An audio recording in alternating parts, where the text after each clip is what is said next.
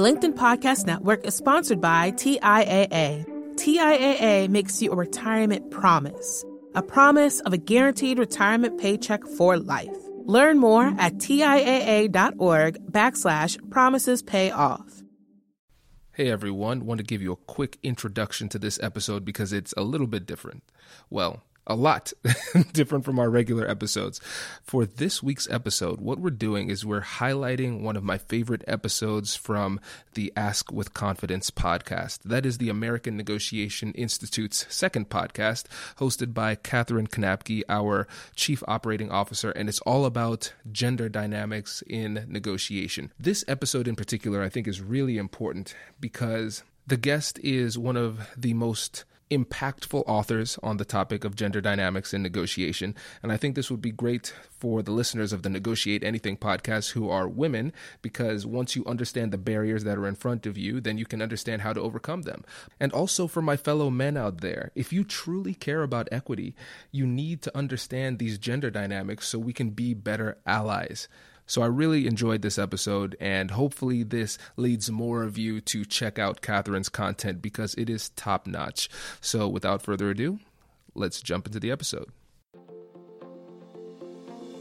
Hello, ladies, and welcome to another exciting episode on the Ask with Confidence podcast. We are so glad you're joining us today and hope you leave this episode feeling empowered to take on your most difficult conversations. I'm your host, Katherine Knapke. I'm a nurse, mediator, and the Chief Operating Officer at the American Negotiation Institute, and I am passionate about helping women like you get the most out of your conversations and get ahead in life.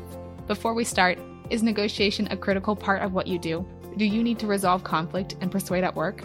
If so, check out our website to learn more about our negotiation workshops. We've traveled the country working with professionals just like you, and we would love to work with you too.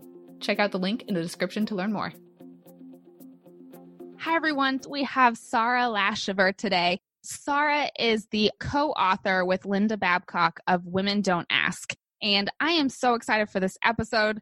Women Don't Ask was one of the first books that was ever recommended to me with starting learning how to negotiate and advocate for myself. So, super excited. And I'm going to let Sarah introduce herself. Sarah, thanks for joining us. Oh, hi. Uh, nice to be here. Nice to hear your enthusiasm. I, I love to hear when the book has made an impact on people's lives. Absolutely. I think, you know, the the number one book that people will recommend to me is Women Don't Ask. So, love the book and I'm so excited to have you. So, why don't you tell us a bit about yourself and what you do? I know I've already kind of introduced you, but mm-hmm, uh, mm-hmm. we want to hear some more. Well, I think of myself as a social science writer, but I wrote write almost exclusively about women and work with a strong focus on women in negotiation, how women can advocate for themselves to get what they want, what they deserve, what they need, what they're interested in. And I co wrote two books. Actually, Women Don't Ask was the first, and Women Don't Ask is really social science. It's demonstrating that this is a social fact about women and men in our cultures, that men tend to ask for things much more frequently for themselves than women do, and looks at the causes and the costs. Now, since I wrote it, I think it's very accessible, but it is, you know, it's it's tied to a really strong research foundation. That this is not just my hunch, it's not just what Linda thinks, it's not, you know, Linda Babcock, whom I co-wrote the books with. It's based on some pretty solid research. And then uh, you know with a lot of interviews to illustrate how these phenomena can play out in uh, in everyday life. And then after women don't ask was published we heard from a lot of women who said okay i know i have this problem. Tell me what to do about it. And so we wrote a second book called ask for it. And ask for it is really a self-training manual to help women learn to be better negotiators and walks them through all the regular stuff that any negotiation book might um, you know, help you learn to you know, prepare carefully, well, thoroughly, but with a special function, a focus on the um, you know the issues, the challenges that women encounter. Fantastic! I know exactly what is the next book on my reading list. so yeah. wonderful to have you here. Today we're going to be talking about how to be successful in negotiations, and in in general, that's kind of what we talk about over the course of the show. That's basically okay. what this podcast is about.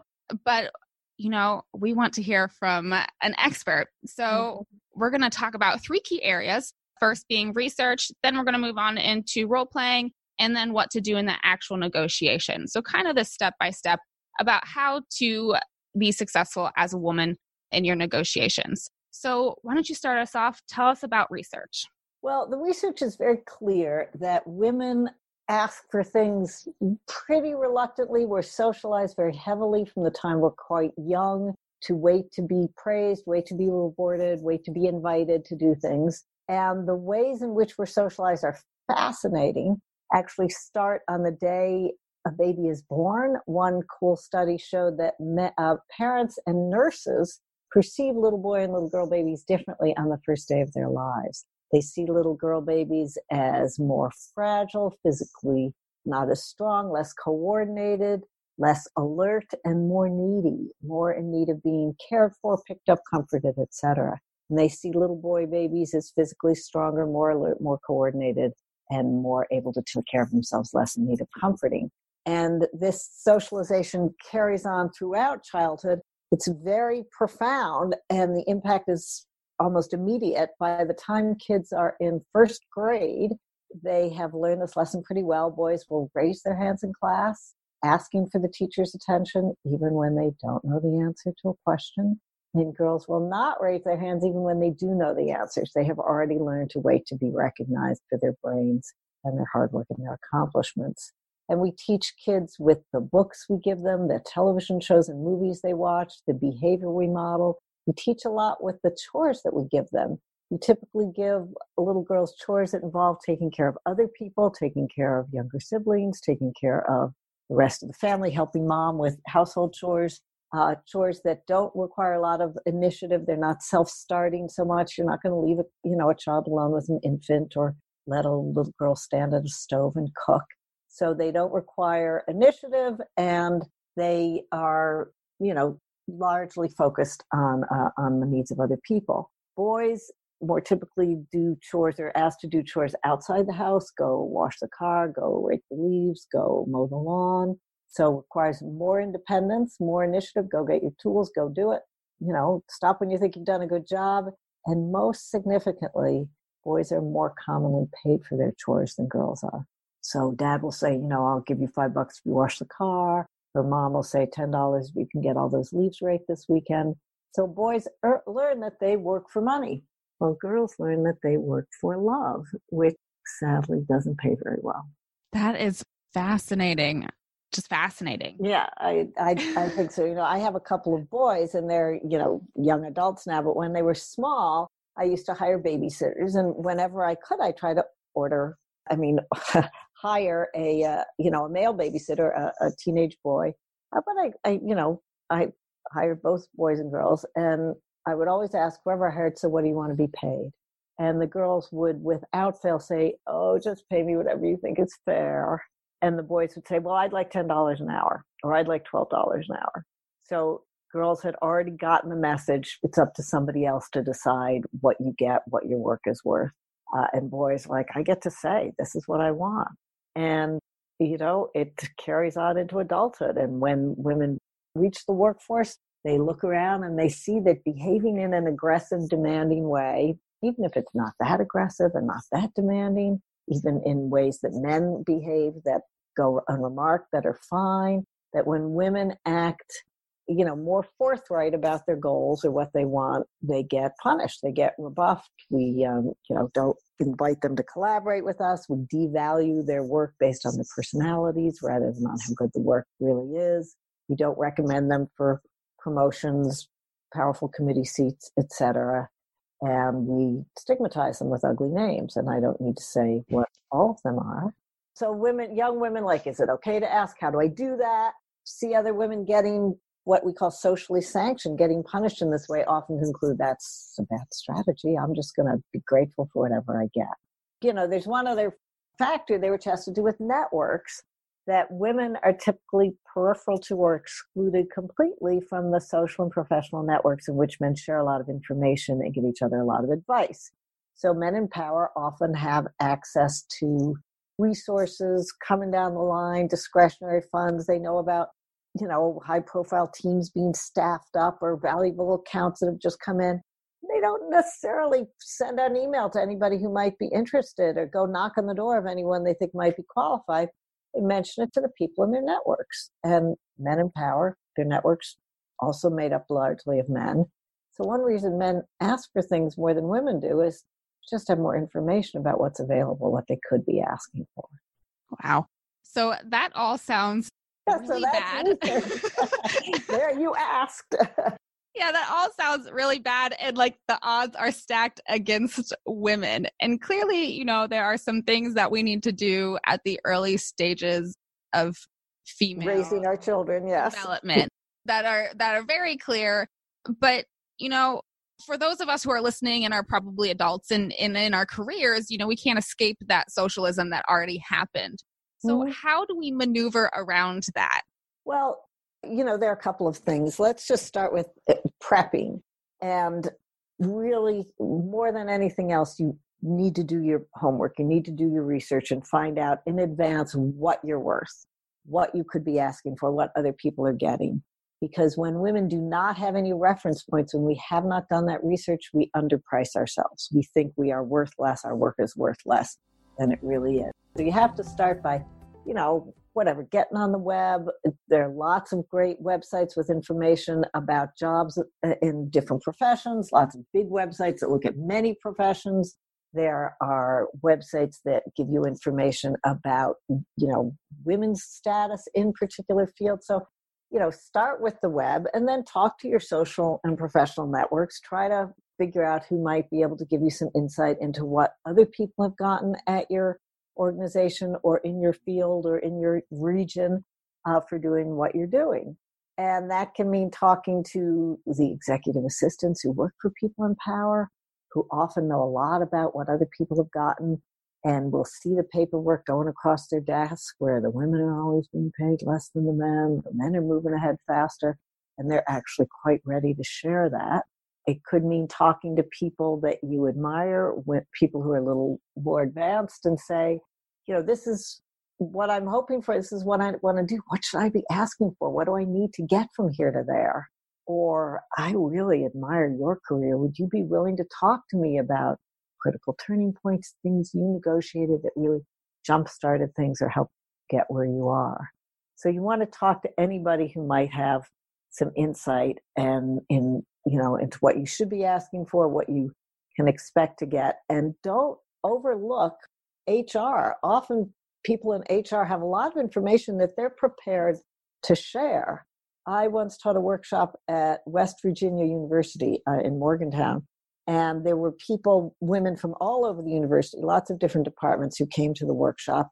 And a couple of women were saying, you know, I don't know how they figure this out. There's some kind of formula, or I don't know how they decide what things are worth. And there was a woman there from HR who raised her hand. She said, Come and ask us. we can tell you what the system is. So, you know, think about where you might be able to get that information and make friends with the people who, uh, who could share information you need. Does your company invest in professional development training? If you believe your team would benefit from a negotiation workshop, all you need to do is go to our website, fill out the workshop request form, and then we'll set up a time to connect. Our workshops are completely customized to reflect the specific and individual concerns faced by you and your team. Our calendar is filling up quickly, and we even have workshops scheduled for next year. If you think you might want one, I suggest reaching out soon so you don't miss out. Click the link in the description to learn more.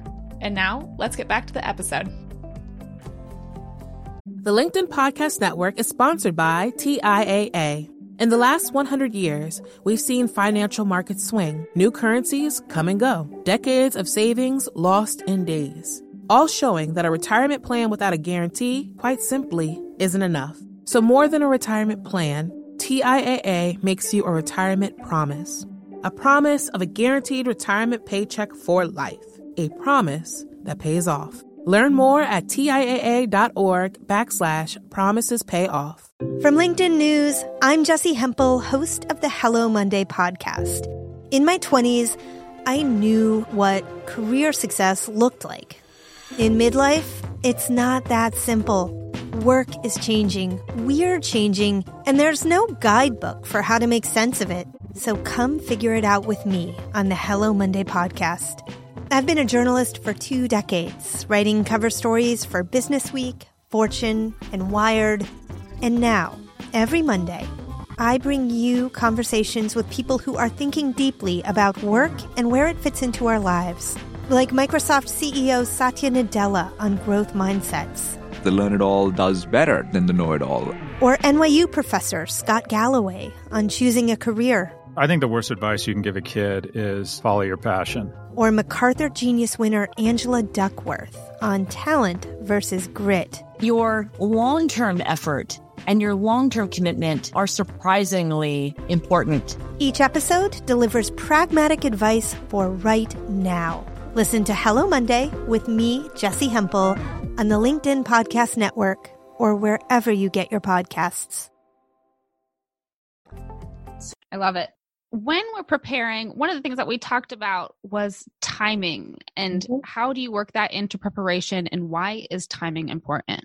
Well, timing's important for a couple of reasons. One is, of course, you don't want to do all your prep, all your or talk, prepare, start, you know, whatever, and then go in and have them say, "Oh, all those decisions were closed uh, three weeks ago." You know, you're you have to wait till the next cycle. So you really want to know when you have to ask in order to get what you want, you know, in a timely way. The second thing is you do not want to ask when the other side is in the middle of a crisis, putting out fires, whatever. You want to, you know, ask at a time when they can actually pay attention to your request and where they're not going to feel like you're just piling uh, one more problem on top of uh, a bunch of others. You also don't want to wait until you're really angry about it, that you feel like you've been overlooked, you haven't been appreciated, your contributions haven't been recognized, and you're mad. Because if you are angry, desperate, fed up, you're not going to do a very good job in the negotiation. If you go in in that kind of teeth gritting, you know, annoyed frame of mind, those kinds of moods are contagious, and the other person will respond with some tension, some some resistance, and it won't go so well. And there's one other thing I'll say about timing, which is great if you can to time your ask to a moment when your value is particularly salient. So you just brought in, landed a really big account, or you just had your work written up in the local business press, or an, a big valuable client just gave you a fantastic evaluation, whatever, wants to call your boss and tell you tell how great you are if you're an academic, you just got a paper published in a high profile journal, something like that, so that they really know how much they want you, how valuable you are when you go in and ask. Brilliant. I love all of those. Now, with that, you, you brought up a good point about bringing it up when your work is salient. Yeah. But I know, you know, and women don't ask. One of the points that was made in there is that women spend a lot of time waiting to be recognized. And so, how do you combat that or how do you make sure that you are being recognized if maybe you don't have like a big client coming in or something that is very beneficial or obviously recognizable to the company that would have a lot of eyes on it. What do you do in that instance? Well there are a couple of things. One is as a general rule try to let people know what you're up to. So, uh, one study showed that when men run into each other in the elevator, at the water cooler, in the copy room, they tend to talk about what they're working on. I'll say, I don't know if you heard, I got whatever, such and such, hit these targets, got that published, some, you know, whatever, got these mm-hmm. study results that were fascinating. Well, women tend to talk about their social, personal, family, you know, their social lives, their personal lives. So use those opportunities not to seem like you're bragging, because when women seem boastful, we don't like them as much, sadly, and that will make it harder for you to get what you want. But she's like, I don't know if you heard, I got this paper published, or I, you know, I've been working on this whatever this account and things are going really well they're thrilled we came in under budget early whatever you know in a way that people just have a general sense of what you're working on and that you're um that you're really knocking it out of the park the second thing is when teams, if you're part of a team and the team does really good work or has big accomplishments, the women on the team typically get the least credit for the accomplishments of the team. So you need to make sure that there is a record by email in your, you know, personnel file, you know, make sure that people know that there is a, a written record of your contributions so that you can draw attention to that when the time comes. And then, you know, deploy your fans. If there are, if you have colleagues or supervisors or former supervisors that you know think highly of you, ask them to talk you up. Tap your networks, get them to, you know, let the important people know how good you are. Wonderful. With all of that preparation, are there any things that women typically miss or don't do when they're preparing that would be very beneficial? Well, I, you know, I do tend to go towards role playing. I think women often, many, many people, and with, you know, men as well as women, but particularly women feel a lot of anxiety, a lot of nervousness about negotiating. They know that it can be a little perilous for women if they come off as too aggressive or demanding. They think of it as an aggressive interaction, which ideally it isn't, but we do think of negotiation as, you know, give me what I want, as being a little bit more adversarial. And women know that people don't respond well to women they think are too aggressive. So a lot of women feel nervous about it uh, just because of the performance issues, but also because it matters to them, whatever it is. And it's perfectly reasonable to have strong feelings when something is important to. Not useful to take that any emotionalism into the actual conversation. So I'm a big fan of, of role playing. Get together with a friend or a colleague, somebody you trust, brief this person thoroughly, not just about the content of the negotiation, but about what you're worried about. And then play it through, get them to really take it seriously, push your buttons, hurt your feelings, insult you, make you angry, embarrass you, whatever it is. And then practice calm responses that move things away from those sort of flashpoints towards a more joint problem solving kind of conversation. All right, so we're far apart. Let's keep talking. Let's see if we can find some middle ground. Or, oh, wow, you seem surprised. We didn't mean to scare you. Tell me what you would is more appropriate. Or, close can you come if that seems out of reach? Or, it seems like maybe we have some misunderstandings here. What am I not getting? I, I, I want to hear more about what's going on on your side of the table. So you practice these responses. You know what to say if the thing you're worried about happens. And also, second benefit, if it happens, it won't surprise you. The emotion that is triggered won't surprise you because you've had the emotion triggered in your role play. And it turns out it is the surprise as much as the feeling itself that tends to derail us. We're, like, oh, I'm, I'm upset. I don't know what, I don't have, how do I, I don't know what to do. And then we just take whatever's on the table so we can get out, get get out of there. So I'm a big fan of that kind of preparation. I would also say if you do have a lot of concerns about whatever losing your composure, that there are a few other things that you can do. One thing is do whatever you can to get yourself into a good mood before you walk in the room. I talked about how negative moods, anger, frustration, irritation is contagious. The good thing is that cheerfulness is also contagious. So if you can walk in the room feeling kind of relaxed, upbeat, cheerful, that will be mirrored back by the other person and you'll get into a more creative, brainstorming, productive conversation. So, you know, what endorphins, if if you're athletic or you, you know, schedule your negotiations so you can go for a run before work or take a break at lunch and go for a swim or maybe do yoga, you know, meditate. Some people find that really helps them to even out some people will say, I just have lunch with people who think I'm the, you know, funniest, most charming person in the world. And then I get back to work smiling, feeling good about myself, and I am, and I walk in. So think about what will send you in there, you know, kind of upbeat and uh, in a good place. And then when you get in there, don't go in guns blazing. How you ask as a woman, incredibly critical. If you come off as demanding or aggressive, it won't go as well. If you can make warm eye contact, use that relaxed, upbeat tone of voice, open body language, you know, shake hands, smile, and ask in a way that feels, you know, comfortable for you. So using your social skills, and women typically do have pre- a pretty good read on their own social skills to come off as likable. Uh, for women to be influential or persuasive the research is quite clear we have to come off as likable. And that may feel like an extra effort and an extra burden, and it is. It's a shame. Uh, but if we're aware of it, uh, you know, it's something maybe you can use to your advantage. Excellent. So this actually kind of moves us into the actual negotiation because I know with yeah. the role playing, you're mm. practicing what you're actually going to do. So one of the things that gets brought up a lot and the concerns that we hear is how do I assert myself while still being nice? Mm-hmm. Well, I, you know, I said do your research, and I'm not only do I want you to collect all the information that demonstrates your value, so your CV, your publications, your portfolio, your evaluations, whatever it is that really substantiates you know your value and any other data you can bring that shows that what you're asking for will actually be good for the other side.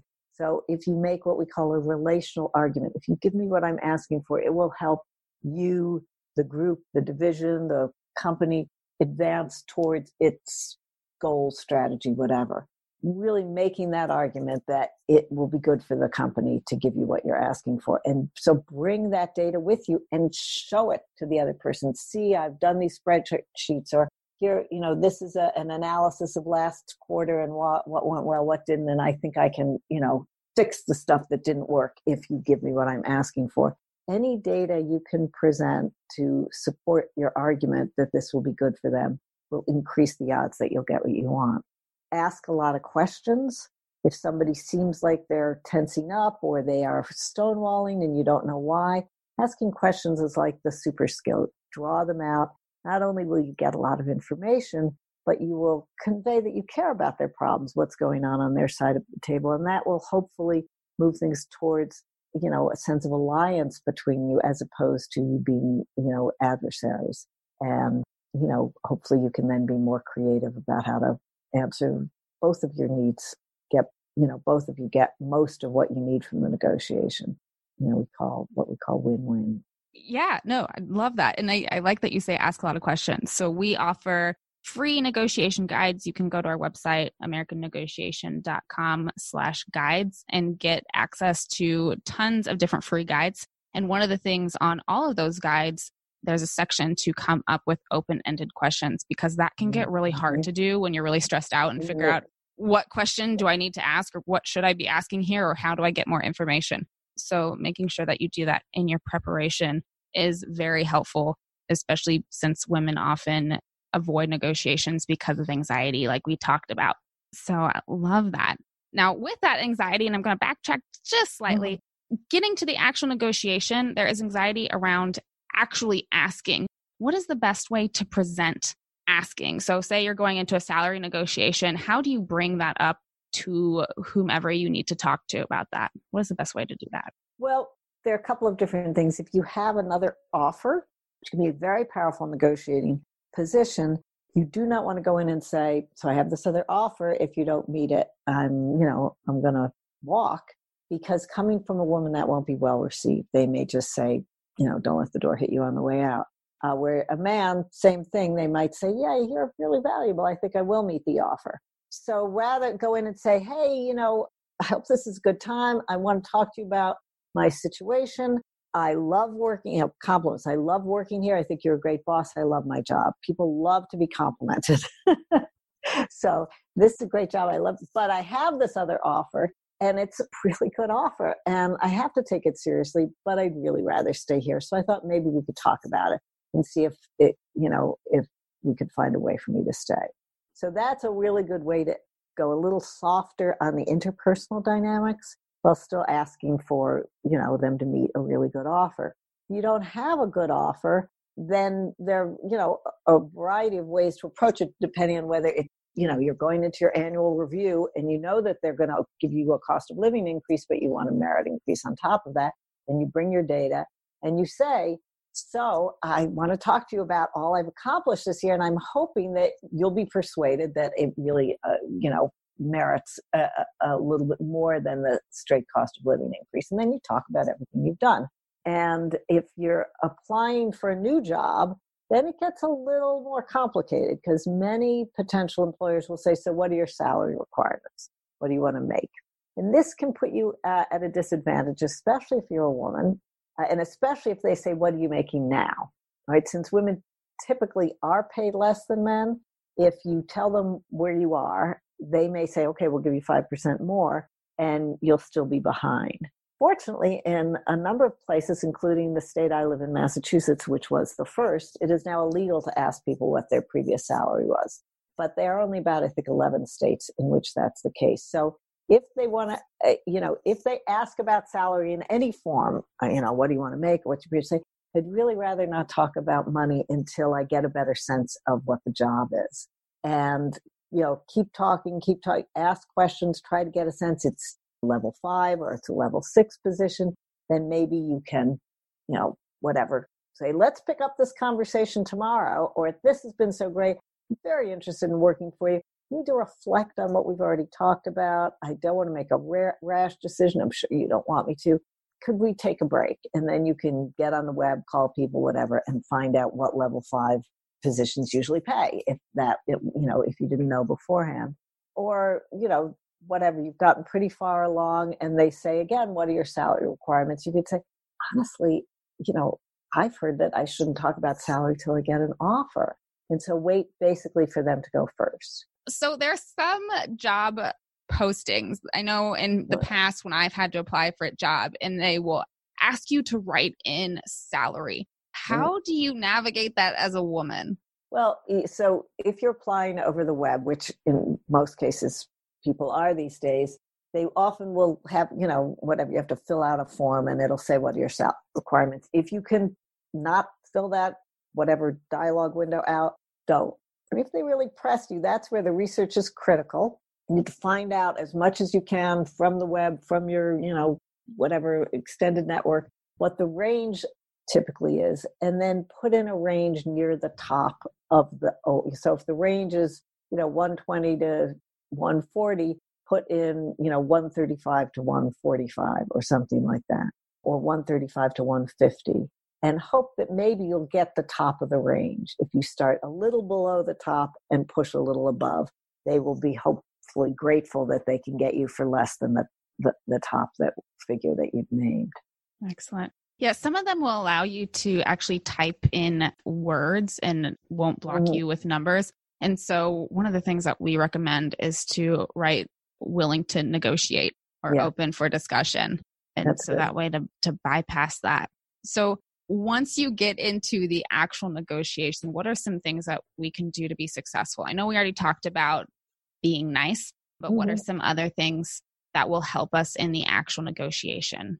Well, we've talked about, you know, whatever your tone of voice, asking lots of questions, providing data. I, you know, one thing I think people don't consider is how you're sitting in the room.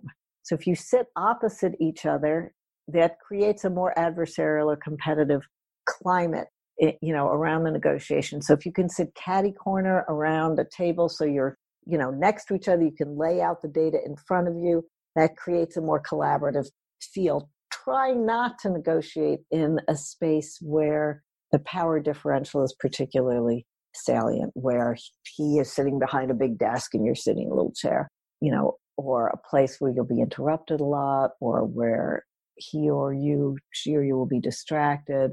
It, you know if you can get into a, a conference room an empty conference room and sit catty corner i'm a big fan of that. So then we talk about, you know, the way you ask, your your demeanor, asking lots of questions, uh, trying to figure out what it is that they care most about. So uh, talking about not, you know, their position, but their needs, and thinking of ways in which you can solve problems for them that will, you know, increase their incentive to give you what you're asking for. The other thing I would say is if you cannot get what you want, in one domain. You know, most negotiations are about more than one thing. They're, you know, money, title, start date, vacation time, number of report, what you respond, whatever. They could be about a lot of different things. And you may not get all of them. Then don't just say, oh, okay. Say, okay, can we revisit this in six months? Or can we, you know, regroup in three months and, and see if the picture has changed then? And if they say okay, then send a follow up email to to confirm that that's what they agreed to. I like what you said about sitting catty corner. Now, I'm thinking about, you know, when I've done the negotiations, particularly when I'm trying to get hired at a job mm-hmm. and mm-hmm. they have have all the power. They they're in that leadership position. Mm-hmm. You're wanting them to hire you and then they lead you into an office space and they sit behind a desk and they're like here's your chair. Yeah. Is there a way to I guess smoothly suggest sitting somewhere else that's not going to be like offensive or that you're offended that they brought you into this room is is there a way to do that i think that's pretty tricky you're going to you know every situation is different Uh, everyone's going to have to read the situation. If she thinks she can make a joke and say, "Wow, I feel really small and dwarfed by your desk," can you know? Can we sit over here where where there's a clean surface or something? If there's another uh, table in the room or something. So if you can make a joke, humor is tremendously useful in these kinds of interactions. It relaxes everybody. If you've made somebody laugh, you have exercised a little control over them. They're you know whatever in your power in a, in a, a limited but you know useful way. So if you make a joke, hey, I you know I feel a little intimidated in front of this big desk. Can we you know move to wherever you want to move to? That's worth a try if you think that'll work. But especially if it's a place where you're being interviewed for the first time, it's not a promotion interview. Sometimes you just have to do it the way they want to do it. Couple questions because we are hmm. coming up at time. What are some things that we might be missing that could help us be successful? Well, one is to pay close attention to what's going on on the other side of the table. And this is true for men as well as women. Sometimes we're so preoccupied, so full up with all our prep and all our ideas and all our needs and wishes and all the noise behind that about why we want and why we deserve and why we need that we don't pay enough attention to what the other person needs and wants and what their constraints or their goals or their problems are. And that is a real mistake. You you really want to you know, as prepared going in. You want to have done as much research as possible into what's going on on the other side of the table, what their needs, goals, motives, problems are, but also, you know, be alert, read the room. If there's something that they're clearly hung up on and you don't know what it is or or or why, that's where you bring in that super skill. That's where you start you start asking questions. The other thing I'm going to say, and this is controversial and I have very mixed feelings about it, but some studies show that men are very distracted by body parts. So if you have like a you know a low cut blouse and your cleavage is showing, you're wearing a you know a tight skirt and your legs look great, that will be distracting and they will not be able to hear the justice of the proposal. They will be just not not not as able to focus. So dress professionally, try not to have your your looks be part of part of the situation So recent research, which I hear a lot of people are unhappy about, and uh, is that when women wear too much makeup, they're perceived to be less confident. You wear no makeup, also perceived to be less confident. So you want to try to be put together in a professional but not overdone way. And again, what women wear should not have anything to do with how they're treated in any situation, but this is the reality. And so I share it with your listeners for their consideration. Thank you for that disclaimer there. And yes, ladies, I do realize that this is very controversial research and information, and I wish all the information out there was empowering. I want this podcast to be empowering uh, for your difficult conversations and your negotiations. And I want nothing but success for you. But the entire reason we have this podcast for women is because women experience different barriers to success when it comes to negotiation, difficult conversations, and just success in general in the workplace. So I want to put out and make sure that I am giving you all the tools uh, and research uh, to make sure that you have the tools that you need for success in the workplace. So, yes, this is controversial, but I want to make sure that you have access to all the information. We are at time. So, what is one thing that you want to leave with our audience in order to empower them? Because I know that we've talked a lot about the shortcomings, but what can we do to empower the women? Well, one thing I really like to say is we're not good at estimating what our work is worth, what we deserve. So instead of thinking, am I good enough? Did I, well, I made that one mistake. Think about what you would recommend to a colleague, a female colleague you really admire, who you think is on your level. What would you tell her to ask for? It were your sister in the same situation, what would you say to her about what she's worth and what she should she should be able to get? Because we're pretty good at deciding what other people's work is worth. It's really when we're thinking about ourselves that we just don't know what to, you know, we get lost. So if you can think about how you would advocate for someone else in your position, and women actually have good negotiating skills because we use them on behalf of other people all the time. We use them on behalf of the people we supervise, on behalf of our clients, our students, our patients, our kids. So use those skills on your own behalf. Love it. Well, it's brilliant. Before you leave us, Sarah, tell us how we can get in touch of you and where we can find you. Okay, so I have a website which is just my name, Sarah Laschever, run in saralaschever.com. You can learn a lot about me. I do a lot of speaking on this subject. I teach workshops. I do private coaching. I'd love to hear from anybody. Guys, go connect with Sarah. She's brilliant. And uh, if you haven't read the books, I will put the links in the description below. Uh, if you haven't read them, go read them. They are fantastic, and I can't recommend them enough. Sarah, thank you so much for joining us. It was an absolute pleasure to have you. For me too. Take care. Thanks again for being a listener of the Ask with Confidence podcast. We hope you enjoyed this episode. And if you're enjoying the content, please subscribe and review. We want this podcast to reflect what you, the listener, are experiencing in your everyday life, and your feedback will help us do just that. Again, thank you, and we hope you join us in the next episode.